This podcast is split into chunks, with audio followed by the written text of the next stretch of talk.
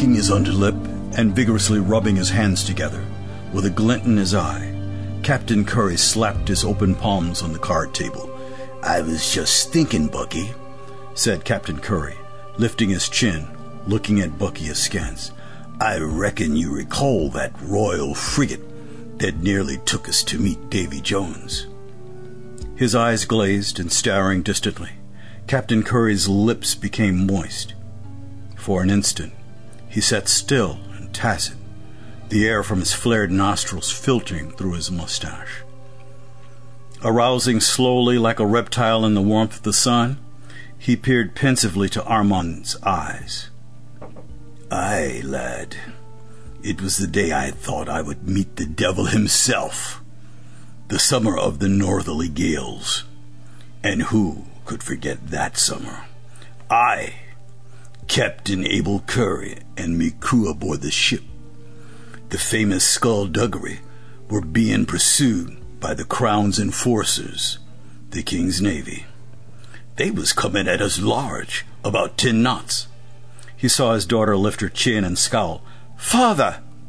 Okay, maybe about eight knots, give or take. But what I knew for sure was that we were outnumbered and outgunned. So I devised a cunning plan to outsmart the king's royal dogs. I ordered the crew to disguise the ship to look like a harmless fishing vessel. Captain Curry smiled, sat back, and lit an ornate pipe. Blue smoke wafted around his head. Aye, me boyo. We threw overboard all the weapons, and the dreaded Jolly Roger, too. Be assured, lad, each was attached by ropes, which looked like fishing net downhaul lines.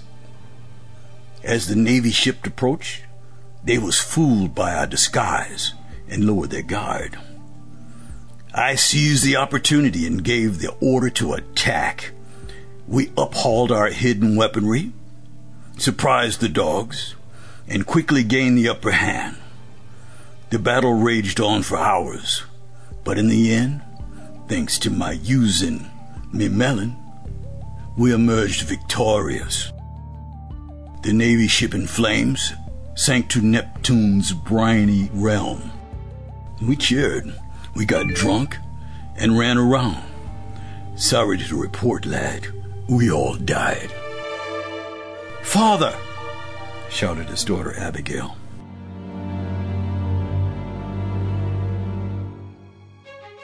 Welcome to Conversations with the Authors.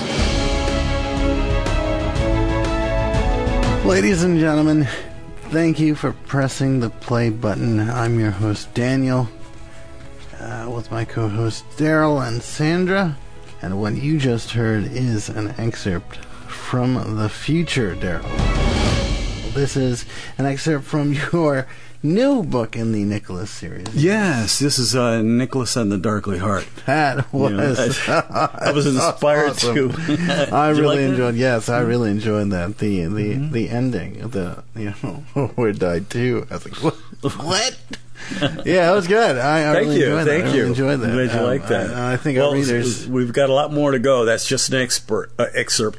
Well, So- I mean, there you have it, ladies and gentlemen. If you if you were curious, you've been following along, and you wanted to know where Nicholas is going, where the story, where the series is going, what this world is evolving to, there's there's your taste of it. Just a taste. We, we I kind of took it out of the middle of the book somewhere, so just yeah, yeah. I mean, you know, that's usually where the flavor is. You know. uh, so how, and which leads you to my first question: How do you approach uh, world building in sci in sci-fi novels like this? Oh, in sci-fi novels like this, I tell you, um, it's it's really a meticulous process.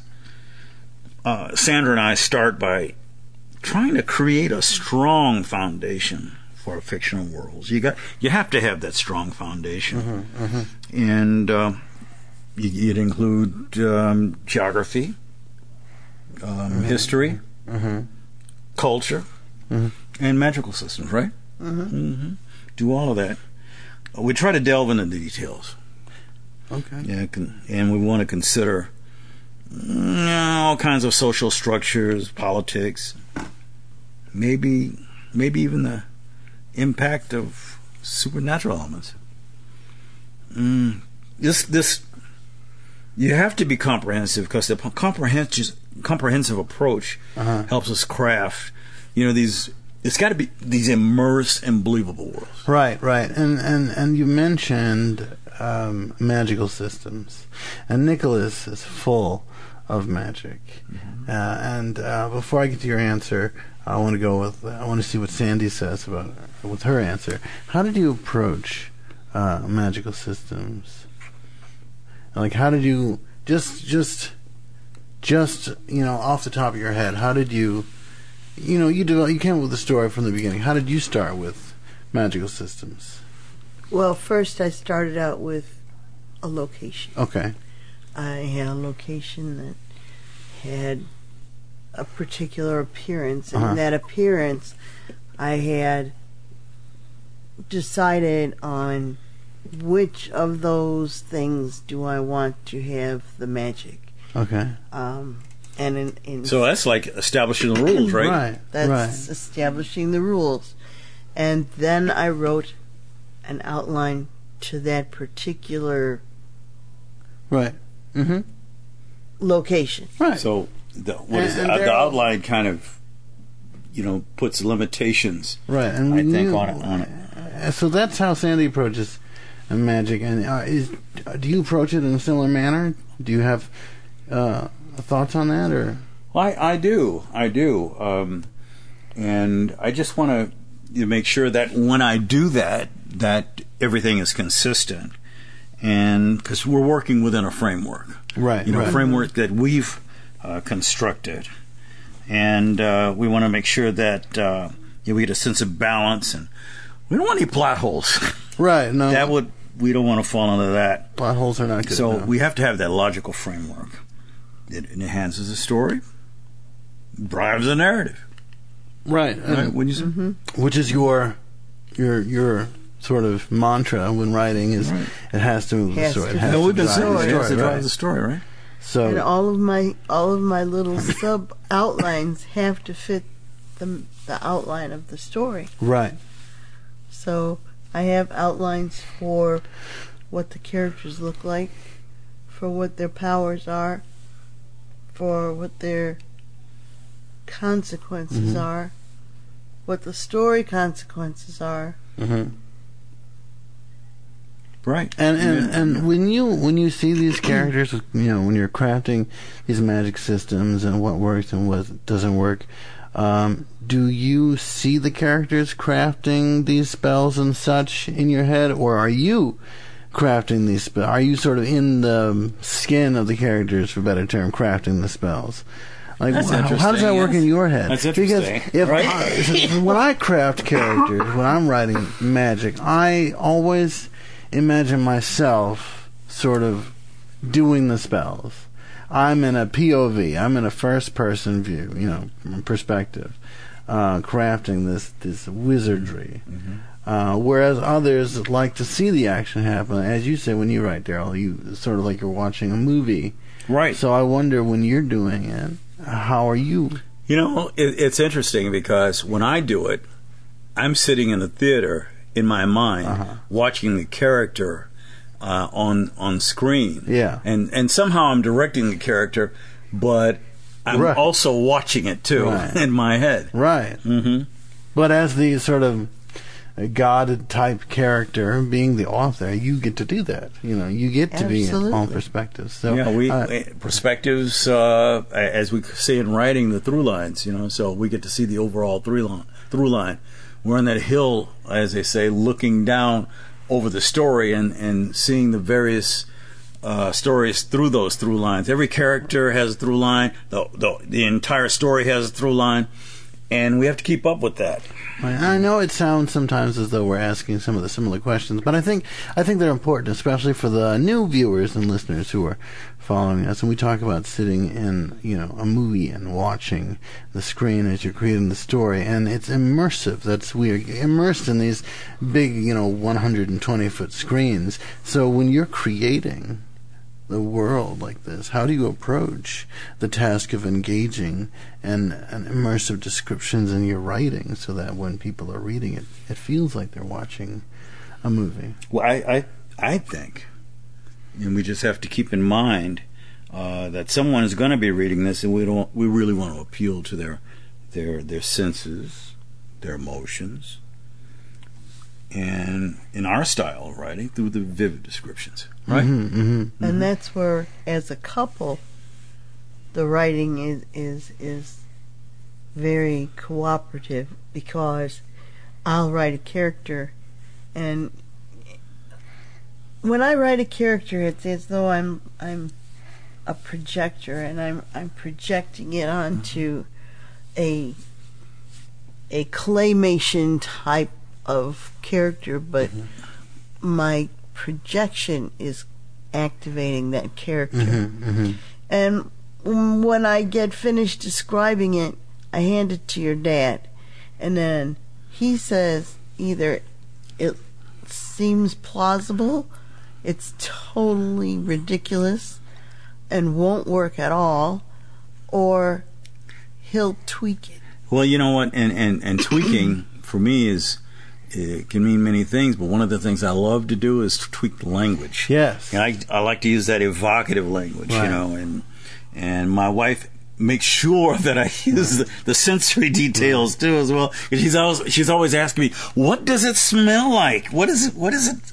What does it feel like?" So, Oh, yeah, yeah. you know, And- those and are if yeah. you- if what, you- what does it taste like? What do the smells taste Oh yeah, like? yeah. And if you listen know, to the previous podcast, uh, you were here, so you heard it. Right. but uh, Uh, uh, our, one of our super fans was saying that uh, she uh, liked the, the, the sights and the smells and the, and the tastes of it too, and that's all part of telling the story. That's all about being immersive. I think. It's like in the new book, I have a, a character that you taste Mhm. a smoky storm coming Mhm. first, as Right. if there's a forest fire and, the- and the the the, You know, the we- fumes are preceding it. You know, and, and some of that is, is really pulled from real life too, because we have conditions in humans that is that are called s- synesthesia, Synesthesia. and when people can can uh, uh, see sounds and they can they can hear sights and Hear and, fla- hear- yeah. hear tastes So yeah, their tastes. their their senses are are, are mixed in a way, uh, and and most of us are like that a little bit, believe it or not uh, because if we see drawings, for instance, that very sharp and pointed drawings, you know, we might say, well, that's the bad character. If we see rounded uh, drawings, just these amorphous drawings, we might say, well, that's the soft and friendly character. And I, I that's think kind of synesthetic. right? And I Right. think so too. In the same sense with music, we hear music like uh, our intro by Alexander Nakarada, which thank you so much. Uh, it, it's provocative. It it Well, makes that's, you wh- that's why they have music in uh, in the movies. right. It That's right. you excited. You know. It evokes emotion. And you know what else evokes emotion? Um, is dialog Mhm. You know, and you know if you the again the story you wrote at the beginning was very exciting. So I've got to ask you, uh, how do you approach crafting believable dialogue for your sci-fi? fantasy characters because I imagine I was sitting in this sort of room of this boat. Part of that is listening- to all the Mm-hmm. conversations around you Mhm.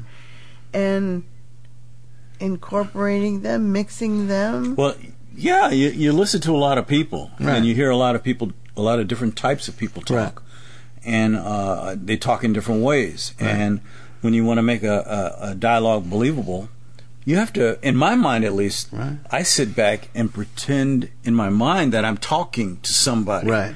You know, and and their and I note their particular way of of talking and emoting their, Right. their emotions. It's it's like when that that in the intro, that reading that I did is is from the second book that I'm Right. writing now. Yeah. and I wanted to uh, just emphasize that was dialogue, and so You have to finish it because now I, Right. know, I, I need to know what happened. right. So and and, and in this uh, instance, I had uh, uh, I have two individuals who are trying to uh, get a passage on a ship. Right. and the only ship they could get out of Dodge on was uh, was a pirate ship. And uh, earlier in the story, the the the, the, guy, the pirate told them, he said, "We're going to play a game of cards. If you win, you get to stay." So I had to come up with dialogue, and this pirate broke into an interlude about what happened to him because he likes the small talk uh, in in the past, and Right. they, they he had a captive audience. So, so it's things like speech pattern and word choice. Right, and things like exactly. Exactly. So and and as a writer, uh, it's uh, it's it's it's okay to be sort of a uh, people the wall. watcher. You know, uh, when you're talking when you're right. talking with your friends or you're hearing your coworkers or you're out in the park, um, sort of don't be a creeper because that's yeah don't do that. But it just sort of uh, take note of how people interact. You know, uh, body language, uh, you know, little words Mm-hmm. here and there, laughters, looks. All of those are important to making authentic. Mm-hmm.